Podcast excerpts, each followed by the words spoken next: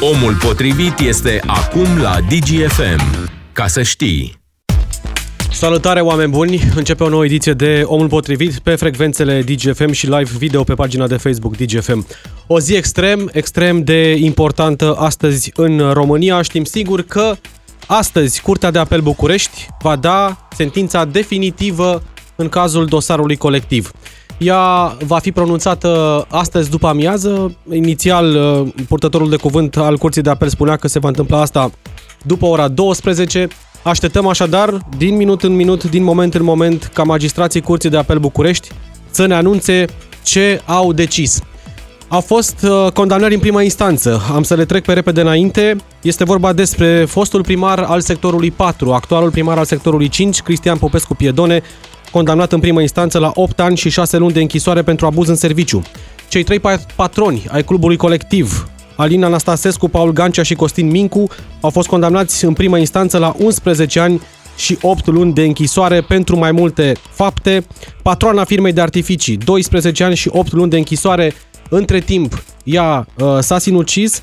Uh, pirotehniștii care au asamblat artificiile din clubul colectiv, 9 ani și 8 luni de închisoare directorul firmei de artificii, 3 ani și 6 luni de închisoare, pompierii de la ISU București, cei doi, George Matei și Antonina Radu, 9 ani și 2 luni de închisoare, funcționarul primăriei sectorului 4 care a dat avizul, 8 ani de închisoare pentru abuz în serviciu, alți doi funcționari din primărie, 7 ani, respectiv 3 ani de închisoare cu suspendare, a primit unul dintre ei, în plus daune morale și materiale stabilite la 50 de milioane de euro. Dincolo de asta, vom afla astăzi dacă sentințele astea rămân, dacă vor fi mai mici sau mai mari. Știm sigur că în cazul primarului sectorului 4, între timp, avocații săi au reușit să convingă instanța să modifice încadrarea juridică, astfel că pedeapsa pentru noua încadrare nu poate depăși, conform legii, 7 ani de închisoare.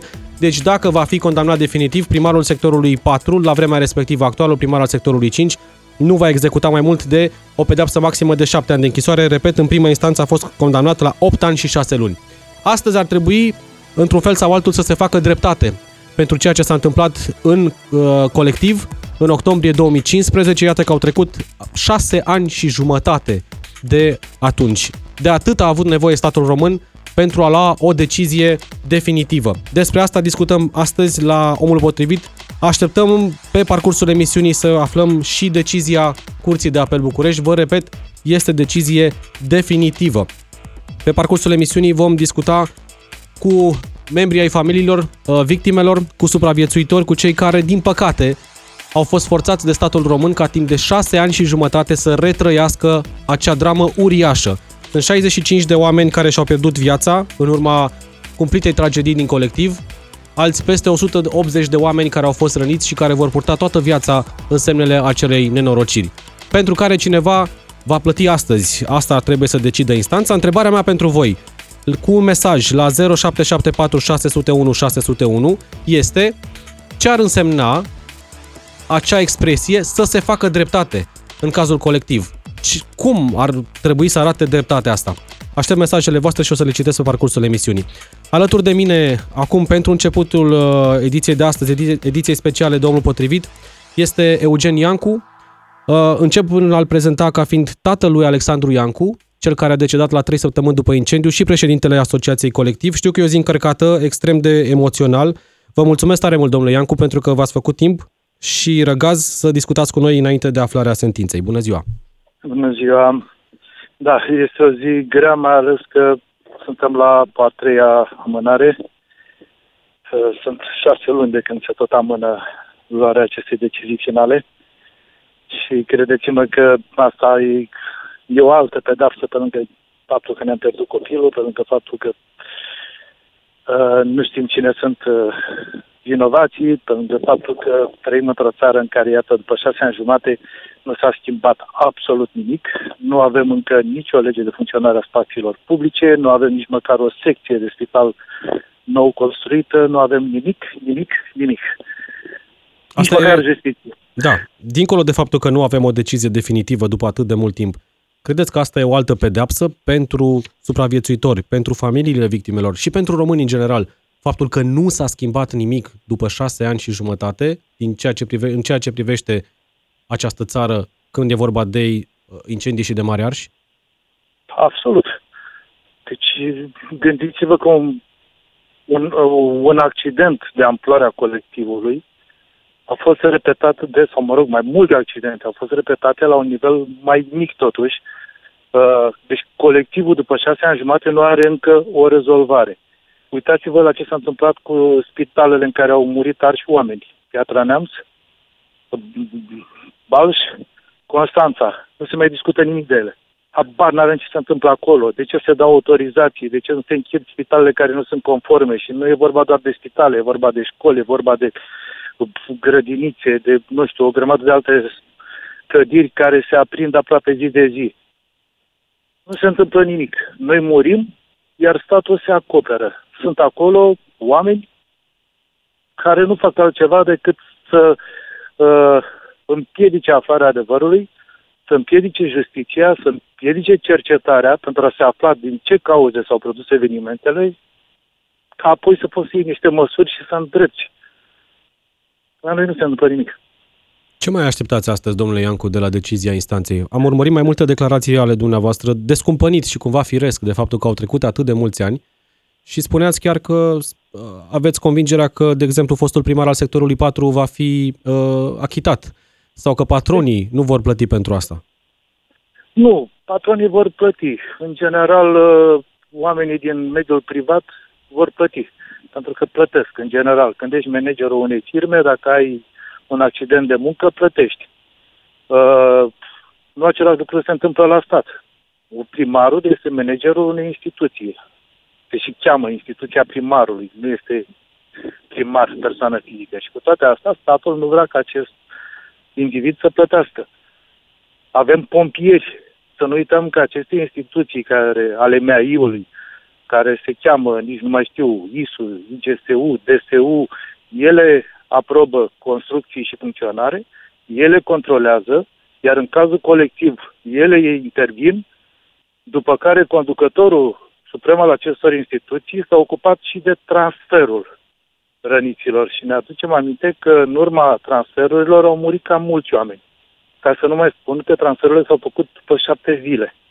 În primele cinci zile nu s-a permis plecarea răniților din spitalele românești în străinătate, deși au fost persoane și au fizice și persoane juridice care au venit și au spus plătim noi tot. Nu.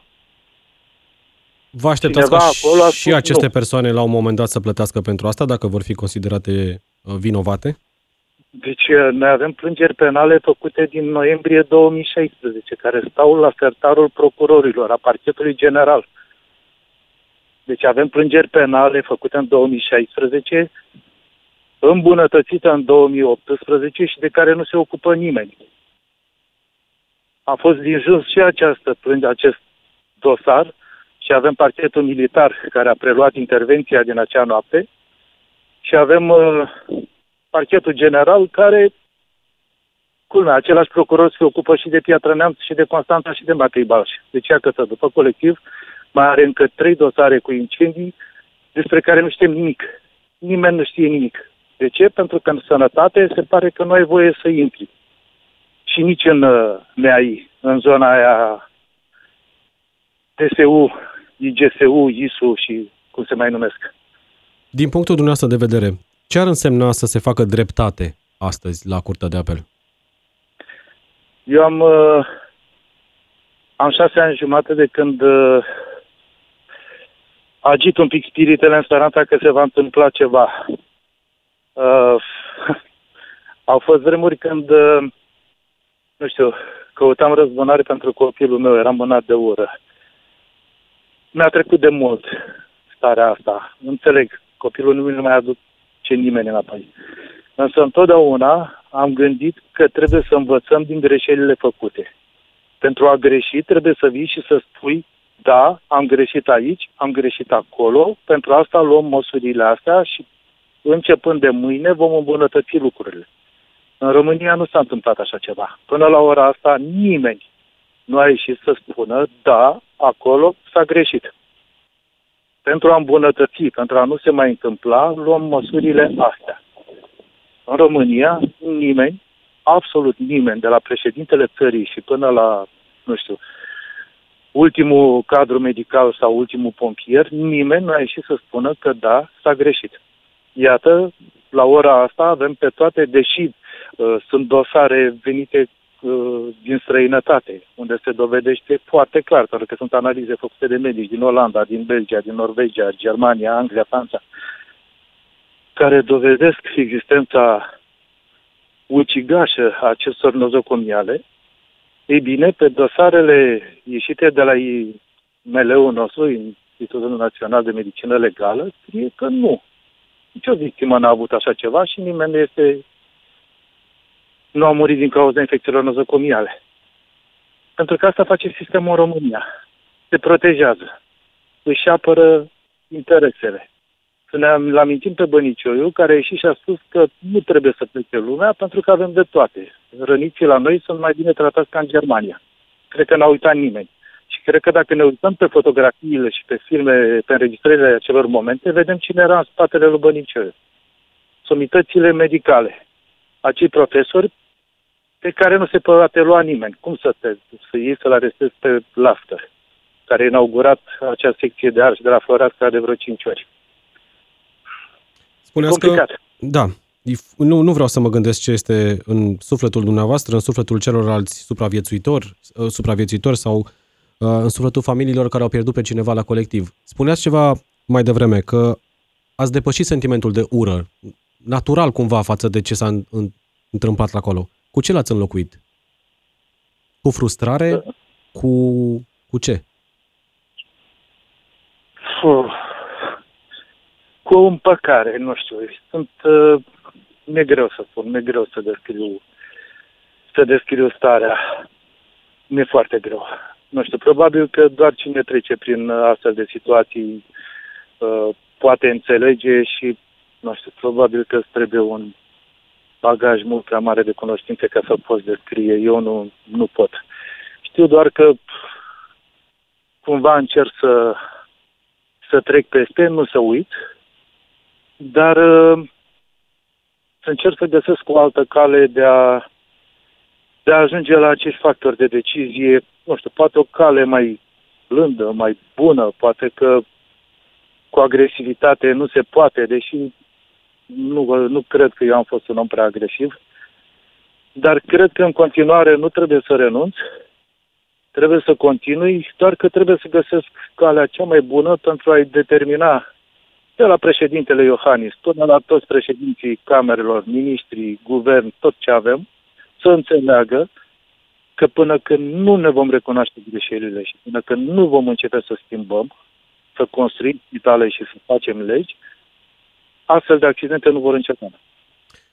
De multe ori o luptă în instanță se bazează pe dovezi, pe acte, e un război din ăsta între avocați și întrebarea mea este dacă astăzi credeți că se va, odată cu decizia definitivă pe care o va pronunța Curtea de Apel, se va stabili și adevărul în acest caz, dincolo de această dispută juridică între avocații unora și avocații altora, ă, acte, termene și așa mai departe. Dacă e vorba de adevărul istoric, dacă vom ști într-adevăr cine a greșit în cazul colectiv și cum anume. În, anii, în acești șase ani jumate eu am învățat un lucru, că noi nu avem o lege clară. Și că legile la noi sunt făcute în așa manieră încât poate fi combătută de un avocat care citește ceva mai mult decât adversarul lui. Și dacă este puțin mai, nu știu, mai obraznic sau mai bine plătit. Uh, vă spuneam că avem uh, niște plângeri penale. Uh, vreau să vă spun că la ora asta noi nu avem avocat. Și știți de ce? Pentru că avocații pe care i-am avut au fost amenințați. Au fost sunați și li s-a spus, bă băieți, băgați-vă mințele în cap, n-aveți să în procesul ăsta. Iar la ora asta, avocații fug de un dosar în care trebuie să ne luptăm cu lumea medicală și cu lumea construită de Arafat în jurul lui. Mă uitam... Asta să nu credeți, dar ăsta este adevărul mă uitam peste un interviu, uh, de un interviu, o postare a unuia dintre patroni, Costin Mincu, scria pe Facebook recent și citez acum. M-am împăcat de mult timp cu gândul că o să merg la pușcărie și mă bucur că în sfârșit se, to- se termină toată așteptarea asta. Am bagajele făcute, de cât timp stau cu conservele în bagaje, cred că au și expirat. Și apoi spune așa, nu visez vreo achitare și asta nu pentru că mă consider vinovat, ci pentru că am renunțat de mult să cred că adevărul are un rol major în această decizie spune el. Așa e la noi în România. Pot să fie rău sau cel mai mare criminal. Nu eu am organizat evenimentul, spune unul dintre patroni. Cum vedeți declarația asta? Uh, se încadrează în aceeași uh, situație pe care o descriam la început. Nimeni în România nu-și recunoaște greșeala. Nu, ei au greșit, patronii. Au greșit foarte mult pentru că au construit cu materiale proaste, au avut o grămadă de uh, lucruri cel puțin neclare, de la faptul că nu aveau instinctoare funcționale, de la faptul că nu a știut nimeni ce trebuie să facă în caz că se întâmplă ceva. Uh, în ce are el dreptate? În faptul că, da, este foarte posibil ca tot așa cum am spus și eu mai înainte, singurii care vor plăti să fie persoanele fizice, nu angajații statului. Angajații statului se dorește să nu răspundă, pentru că statul nu trebuie să fie niciodată vinovat, niciodată pus la plată. V-ar consola în vreun fel dacă primarul sectorului 4, actualul primar al sectorului 5 și funcționarii primăriei care au primit condamnări în prima instanță să fie trimiși la închisoare? Dacă vorbim acum iată și de uh, reprezentanții statului. Pe mine nu mă bucură în niciun fel trimiterea în judecata, în pușcăria cuiva. Uitați, dacă tot vorbim de primar și de funcționarii statului, de primar în primul rând, eu l-aș întreba pe primar acum. Are un an jumate, nu? Ceva de genul, aproape da. 2 ani de când e primar în da. sectorul 5. Și aș vrea să știu câte lucruri am îmbunătățit el în școli, în grădinițe, în spațiile publice, având experiența colectivă. Dincolo de faptul că taie iarbă prin parcuri și, nu știu, se plimbă prin piețe sau ce Dumnezeu face el pe acolo. Să spună în ce școală s-a asigurat că copiii sunt în siguranță. Una. Dacă a făcut în vreo școală acest lucru, eu am scot pălăria în fața lui. Dar nu cred că a făcut-o. Nu i-a pasat, nu-i pasă. Și atunci cred că obligatoriu omul ăsta trebuie să ajungă în pușcărie. Poate așa va învăța ceva. Mulțumesc, domnule Iancu. Mulțumesc, Eugen Iancu, pentru uh, că ați intrat în direct la DGFM, la Omul Potrivit. Discutăm așadar în așteptarea sentinței definitive de la Curtea de Apel București în dosarul colectiv cu un supraviețuitor al tragediei imense care a avut loc în octombrie 2015. Mihai Grecea e alături de noi. Uh, bună ziua, mulțumesc tare mult că suntem împreună acum, domnule Grecea.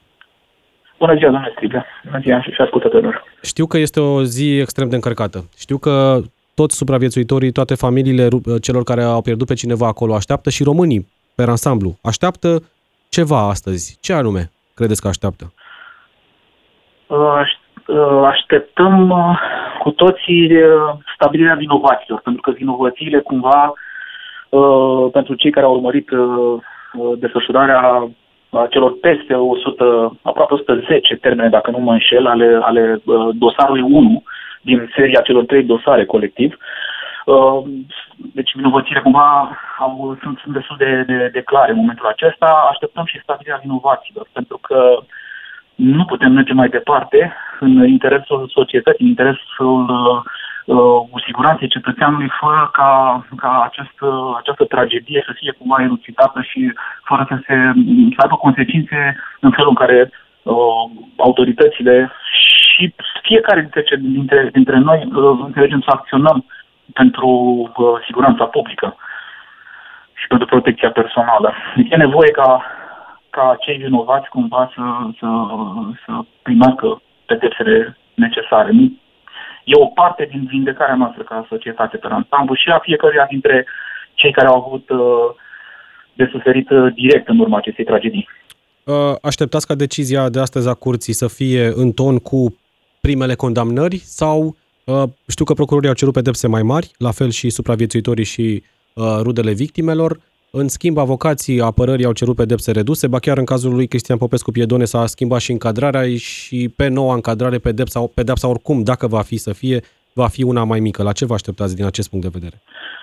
Mă aștept la pedepse mai mici, evident, uh, având uh, loc și această reîncadrare uh, judiciară, care se datorează domnului, din câte știu eu, uh, mașinațiunilor legislative ale domnului Dragnea, care a schimbat uh, legislația în justiție și uh, am blânzit puțin în interes personal uh, în urmă cu câțiva ani când am stat cu toții și am ghețat în stradă niște lucruri în interesul uh, infractorilor.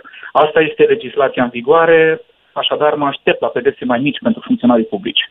Pentru, pentru patronii clubului, uh, uh, cred că pedepse vor fi mai estimez eu că pedepsele vor fi apropiate de ce a fost la prima instanță. Uh, nu spun că e bine, nu spun că e rău, asta e legislația penală în România. Deci funcționarii publici, deși sunt uh, copărtași la, la, la uh, nu copărtași, sunt uh, împărtășesc vinovă, vinovățiile în cazul acestei tragedii, uh, sunt cumva protejați un pic de, de legea penală. Luăm o foarte scurtă pauză pentru că vin imediat știrile DGFM. Ne întoarcem cu Mihai Grecea imediat după știri. Pauză și revenim. Adrian Cojocaru este în direct cu omul potrivit la DGFM. Ca să știi.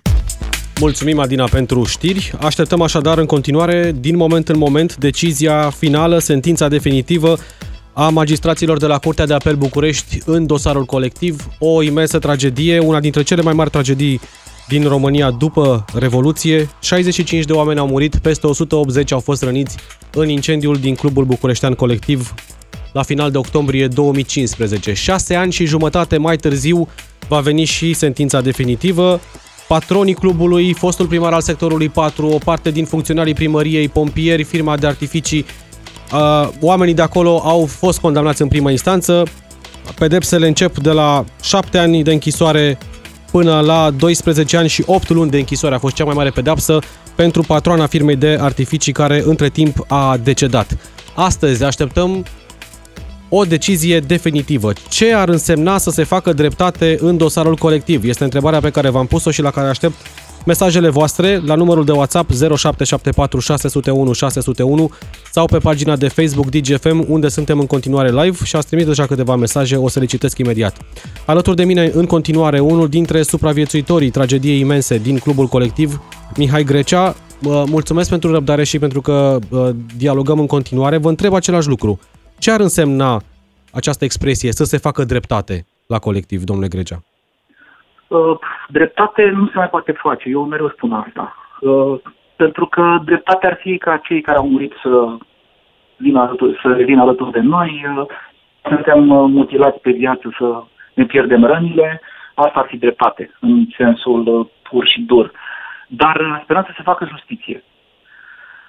Și asta e important atât pentru noi, cum spuneam, dar și e un lucru important, evident, ca victimele să, să, și, și cei care au avut de suferit de să, să primească uh, să spun, să, să primească acel, uh, această viză pentru a-și duce viața mai departe, cumva, pentru că uh, o sentință uh, prin care vinovații își vor primi o pedeapsă este o garanție că trăim în, cumva într-o lume uh, cu șanse de a deveni mai bună, dacă vreți. Uh, nu, nu putem merge nici noi ca victime, dar nici, uh, nici noi ca societate mai departe, fără să, să avem tranșate lucrurile astea. Dar uh, aș vrea să, aș vrea să menționez, să, nu, să aduc așa o, o precizare puțin. Vă rog. Presa, în general, uh, se referă la dosarul acesta colectiv, care e acum în fază de curte de apel și așteptăm, pentru care așteptăm acum uh, sentința finală, ca o decizie definitivă în cazul colectiv. Nu este abia începutul. Este decizia în primul dosar colectiv. Astăzi aflăm de ce a luat foc.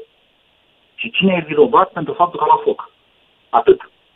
Pentru felul în care statul român, uh, prin Ministerul Sănătății, prin guvern, prin toate autoritățile legate de, de sistemul de situații de urgență, a acționat în urma acestei tragedii, prin uh, felul în care s-a luat decizia ca Uh, de a nu se oferi o șansă la supraviețuire uh, pacienților cu arsuri foarte grave. Au 88 de cazuri critice în spitale din România și niciun pat cu adevărat pentru, paturi, pentru un pat pentru mare arși în, în spitale din România, niciun fel de experiență reală și de capacitate reală de tratare a acestor pacienți, faptul că uh, uh, autoritățile au decis să nu transfere în timp util aceste victime în străinătate sau într-un spital oriunde pe planeta asta, că, într-un spital adecvat, lucrurile astea nu pot rămâne așa, trebuie judecate.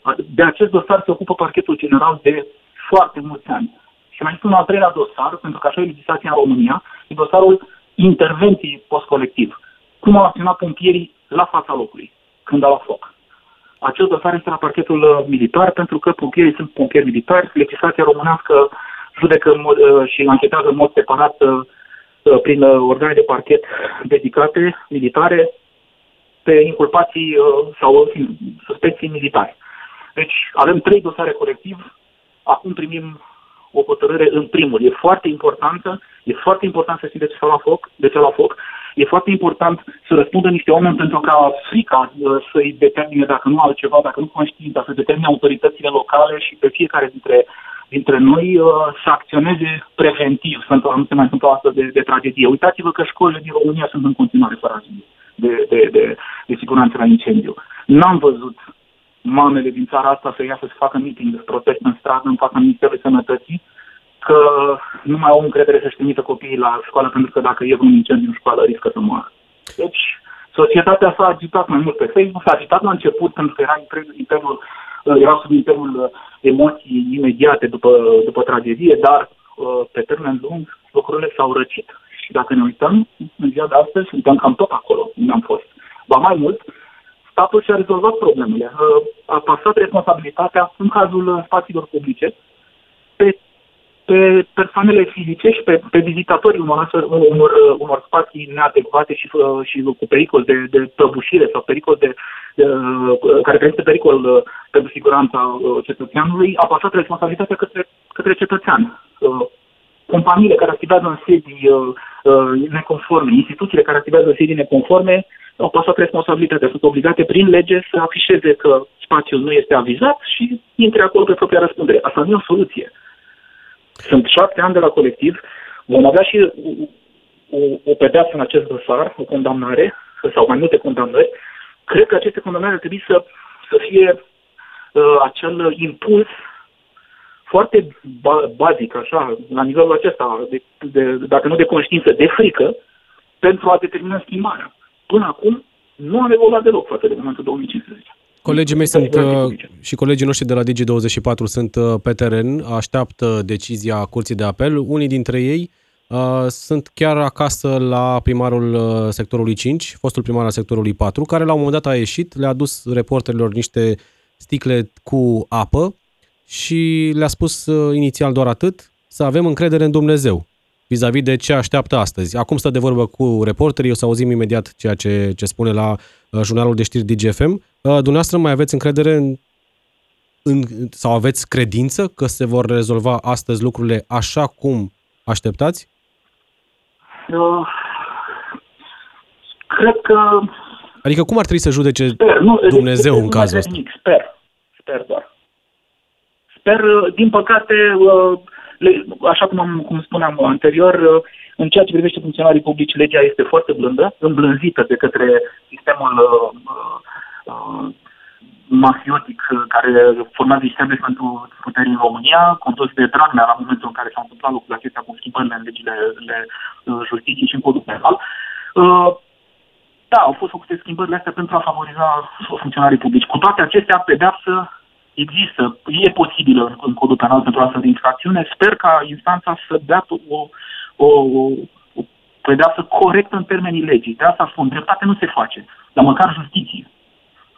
Și uh. sunt la capitolul speranță, credință că se va întâmpla, nu știu, nu știu L-am întrebat mai devreme și pe Eugen Iancu, uh, ce sentiment are acum vis-a-vis de tot ceea ce s-a întâmplat la colectiv? Și ne spunea, inițial a fost foarte multă ură evident, pentru că și-a pierdut băiatul la trei săptămâni în spitale din cauza infecțiilor nozocomiale. Și vă întreb și pe dumneavoastră, în cazul lui, ura s-a transformat acum, spunea, în ceva ce nu poate descrie, dar încearcă să treacă peste, dar evident că nu va uita. Uh, pe dumneavoastră ce sentiment vă încearcă acum? Uh, după colectiv am trăit cu toții uh, sentimentul ăsta de ură. Eu l-am convertit într-un, într-o, într-un demers, să zic eu, care s-a întins niște ani, de a iniția schimbări la nivelul legislației în privința îngrijirii pacienților cu arsuri. Asta am făcut uh, încă din 2016. Mecanismul de transfer al pacienților mare arși în străinătate e, uh, printre altele, și rezultatul eforturilor mele și ale uh, altor colegi de suferință de la colectiv. Uh, am avut, uh, mi-am luat inima în din și am uh, avut și un, uh, așa, un parcurs de uh, să spun așa, de colaborare din interiorul Ministerului Sănătății pentru schimbarea legislației anul trecut uh, și am încercat să fac anumite lucruri. Unele s-au implementat, altele au rămas în șantier și acolo există la Ministerul Sănătății a aruncat la coș, fără să se uite despre ce e vorba. În fine, am convertit această oră inițială în, în, în un efort de a, de a construi ceva. Adică de a converti experiența asta nefericită și dureroasă prin care am trecut în, în ceva pozitiv care să, să schimbe structural la nivel măcar de proceduri de legislație. Dar m-am lovit foarte mult de indolența oamenilor, de la toate nivelurile, de la medici până la oameni din, din Ministerul Sănătății și din societatea în general. Dar nu mă dau bătut, adică e o chestiune, am, e cumva o datorie morală. Uh, uh, dacă am trecut prin ce am trecut și am supraviețuit și am înțeles unde e esența răului în chestiunea asta, eu am o datorie să, să fac ce ține de mine și să comunic, să spun public care sunt uh, problemele și să fac ce ține de mine să le schimb. Deci cam astea sunt sentimentele pe care am acum la șapte ani. Și evident, cum spuneam, e important să se facă justiție, pentru că fără justiție nu vom putea merge mai departe, fără aplicarea legii și fără asumarea responsabilităților de către cei care sunt în funcție de responsabilitate. Spuneați ceva mai devreme că decizia de astăzi va fi doar o părticică, una dintre cele trei așteptate în cele trei dosare uh, în cazul uh, colectiv. Dacă se închide da. astăzi acest cerc al uh, acestei spețe și mai urmează încă două, vă va ajuta pe dumneavoastră, pe ceilalți supraviețuitori sau pe cei care au pierdut pe cineva acolo să treceți cumva peste acest moment? Va fi mai ușor de trecut peste? Pentru că șase ani și jumătate ați mers în tribunale, ați retrăit povestea. Uh, au, au fost niște ani cumva de calvar pentru toți cei care au, au pierdut ceva sau pe cineva în colectiv. Și cumva se închide. Astăzi, această parte măcar din dosar se închide, se pune punct definitiv și apoi vedem ce se întâmplă cu celelalte două părți. Da, e o, cum să spun, e o, e o, e o etapă bifată și, într-adevăr, e o etapă spre, spre liniștirea, să spunem așa, a unor, unor suferințe, dar suferințele nu se pot liniști până la final de, de total. Dar, da, e important. E important și cred că poate, poate ajuta întreaga societate, nu numai pe noi. Eu tot timpul aduc discuții aici, pentru că miza e, de fapt, în tragedia asta, miza e mai mare decât uh, miza individuală a fiecăruia dintre cei care au uh, avut de suferit direct în, în, în tragedia asta. Da, e important uh, pentru toată lumea, uh, pentru părinții care și-au pierdut copiii, uh, unii dintre ei au și murit între timp. Uh, pentru ei este foarte important pentru că pot vedea uh, sentința asta și pot vedea vinovații plecând, o parte din vinovați plecând uh, la închisoare și răspunzând pentru, pentru suferințele produse și pentru viețile pierdute.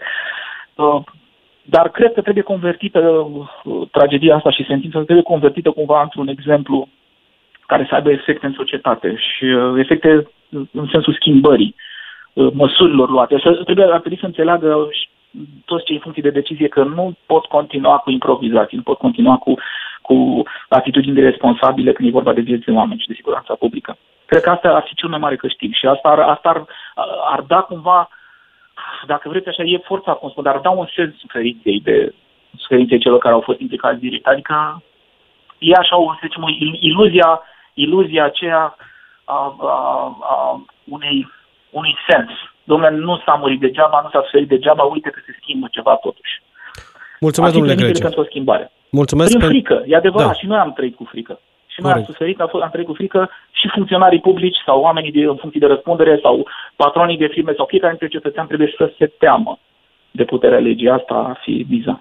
Mulțumesc, domnule Grecea, pentru că ați intrat astăzi în direct la DGFM la omul potrivit. Stăm de vorbă acum, în direct, cu Ruxandra Giambașu, mama Ioanei, care, din păcate, a murit în urma incendiului din colectiv. Doamna Giambașu, vă mulțumesc pentru că astăzi, într-o zi atât de încărcată din punct de vedere emoțional, sunteți a, a, a, cu noi împreună la DGFM. Eu țin minte o declarație a dumneavoastră dată pentru colegii de la Digi24 acum mai mulți ani și mi-a rămas în minte o frază în care spuneați așa Țara asta are ceva profund defect în ea. Da, așa este. S-a schimbat ceva așa de atunci de când ați spus mulțumesc. asta? Nu, nu, nu, nu. Se adâncește convingerea mea că această țară este fie prea bătrână, fie a fost croită, nu știu, strâm de la început și acum au început să crape cu săturile. Țara asta are o genă a trădării în ea are o genă a compromisului, are o genă a umilinței, are o genă a... Nu știu, îmi pare rău că, că vorbesc așa pentru că la un moment dat am fost pusă în situația să aleg între a trăi în țara asta sau în altă țară și am ales să trăiesc aici. Um, faptul că m-am născut aici a fost uh, o hotărâre a lui Dumnezeu. La un moment dat, când am putut să aleg, am ales după capul meu de om. Mi se pare că, până la urmă, ce s-a întâmplat Ioanei, cel puțin, eu consider că este vina mea, pentru că m-am născut aici și am preferat să rămân aici. În orice alt spital din lumea asta, copilul meu și mulți alții ar fi fost îngrijiți altfel și ar fi fost uh, pe lângă noi și ar fi sărbătorit uh, aniversările care le lipsesc. Dar cumva dumneavoastră... S-a oprit atunci, în 2015. Vă rog. Luați această vină asupra dumneavoastră pentru că nu ați plecat din România, dar nu cumva România trebuia să vă asigure dumneavoastră, Ioanei și tuturor celor care au fost în club atunci sau oricărui român condițiile de și dreptul la viață, adică nu este vina statului că nu a asigurat aceste condiții prin toate instrumentele pe care le are? Justiția pe care, în a cărei înfăptuire și în a cărei corectitudine își exprima încrederea în vorbitorul meu, um, are limitele ei și am văzut, din păcate, cum se face în, în România. Sigur că nemai călcând într-o sală de tribunal și uh, mai ales cu o astfel de, de ocazie, ne-am pus speranțe că cei care au avut legătură și nu era foarte complicat de identificat cine sunt ei, nu e, nu e chirurgie pe creier. Era, era simplu, dar procesul a fost început greșit. Statul a fost scos din cauză, dacă știți. Da. Și atunci au rămas niște oameni care dau socoteală, dar uh, vinovații, cum ar fi managerii de spitale, care sunt aceiași în funcție din anul 2015 și conduc spitalele ca și atunci băgând sub preș infecțiile nozocomiale, ei sunt uh, bine mersi. În plus, uh, uitarea este un mecanism prin care oamenii pot să meargă mai departe și nu în ultimul rând există multe alte lucruri în, în lumea asta, în jurul nostru, în momentul ăsta, ca să, sincer, ca să stăm și să jelim o nație întreagă niște copii care au avut destinul acela. Eu cred că Dumnezeu a luat și a pus la adăpost ca să nu vadă ce se întâmplă după aceea și într-un fel într-un fel este mai bine de ei decât de cei care au rămas. Și dacă asta a fost voința lui Dumnezeu, ce face legea și ce face justiția, nu vreau să par lipsită de respect, dar contează foarte puțin pentru, pentru mine și pentru cei câțiva cu care am ținut legătura în perioada asta de șapte ani. Mihai Grecea spunea mai devreme că nu crede că se va face dreptate astăzi, dar speră să se facă justiție. Dumneavoastră, ce așteptați astăzi de la Curtea de Apel? Păi aștept justiție, că dreptate este la Dumnezeu. La El este dreptatea. Și în final, când, când vom ajunge toți la judecata finală, și o să dăm socoteală toți pentru ce am făcut, pentru ce n-am făcut, pentru ce am fi putut să facem și n-am făcut.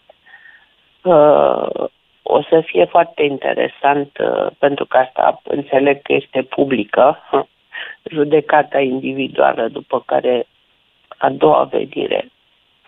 Aș vrea să, să fiu în sală atunci când este judecată în fața lui Dumnezeu sau, mă rog, dă socoteală pentru faptele ei, doamna președintea completului de la Curtea de Apel. E, e foarte greu uh, să vorbești despre asta. V-au, v-au chinuit, pot să zic așa. Uh, v-a chinuit sistemul timp de șase ani și jumătate, cât a durat până când am ajuns în acest punct. Că ne-am chinuit, uh, da, mă rog, nu cred că și-au propus să ne chinuie. Chinul era deja noi și Dar se l-ați mai retrăit. Așa, L-ați din retrăit? Când, în când. Da. Ce, au, ce au făcut ei, ei și-au bătut joc de noi și și-au bătut joc deliberat și sistematic, iar noi am, am rezistat în primul rând pentru că eram prea arși de durere ca să știm cum se procedează în cutare împrejurare. În al doilea rând, uh, uh, n-aveam cum să ripostăm, încercam să fim prezenți la toate termenele. Și nu în ultimul rând, câțiva dintre noi au ieșit din formație pentru că s-au dus după copiilor, ultimii fiind soții Pascu. Din păcate. Deci uh, ne luptăm, uh, ne luptăm cu morile de vânt și eu cel puțin pentru mine am hotărât să, să mă concentrez mai mult pe, pe a onora memoria Ioanei, pe a-i uh, nu ierta, că încă nu pot să iert, dar pe a încerc să ignor pe cei care, care i-au făcut rău și care ne-au făcut și nouă rău, ca să nu mai duc și bolovanul ăsta după mine și uh, în speranța reîntâlnirii cu ea, să fac uh, mica mea datorie pe aici, pe unde mai umblu. Dacă pot să ajut, să ajut. Dar, din păcate, cum se spune, asta a fost voia lui Dumnezeu să mă nasc în România. După aia am mai venit și eu cu învârtoșarea mea de a rămâne în România. Și cam asta a fost România pentru mine. Mulțumesc, doamna Giambașu. Uh, mulțumesc pentru că ați găsit puterea să uh, discutăm despre ceea ce urmează să se întâmple astăzi la Curtea de Apel București. Așteptăm așadar decizia definitivă, veți afla tot ceea ce se întâmplă acolo, toate sentințele care vor fi date, evident de la știrile DGFM. Noi ne reauzim mâine. Ascultă omul potrivit și mâine la DGFM.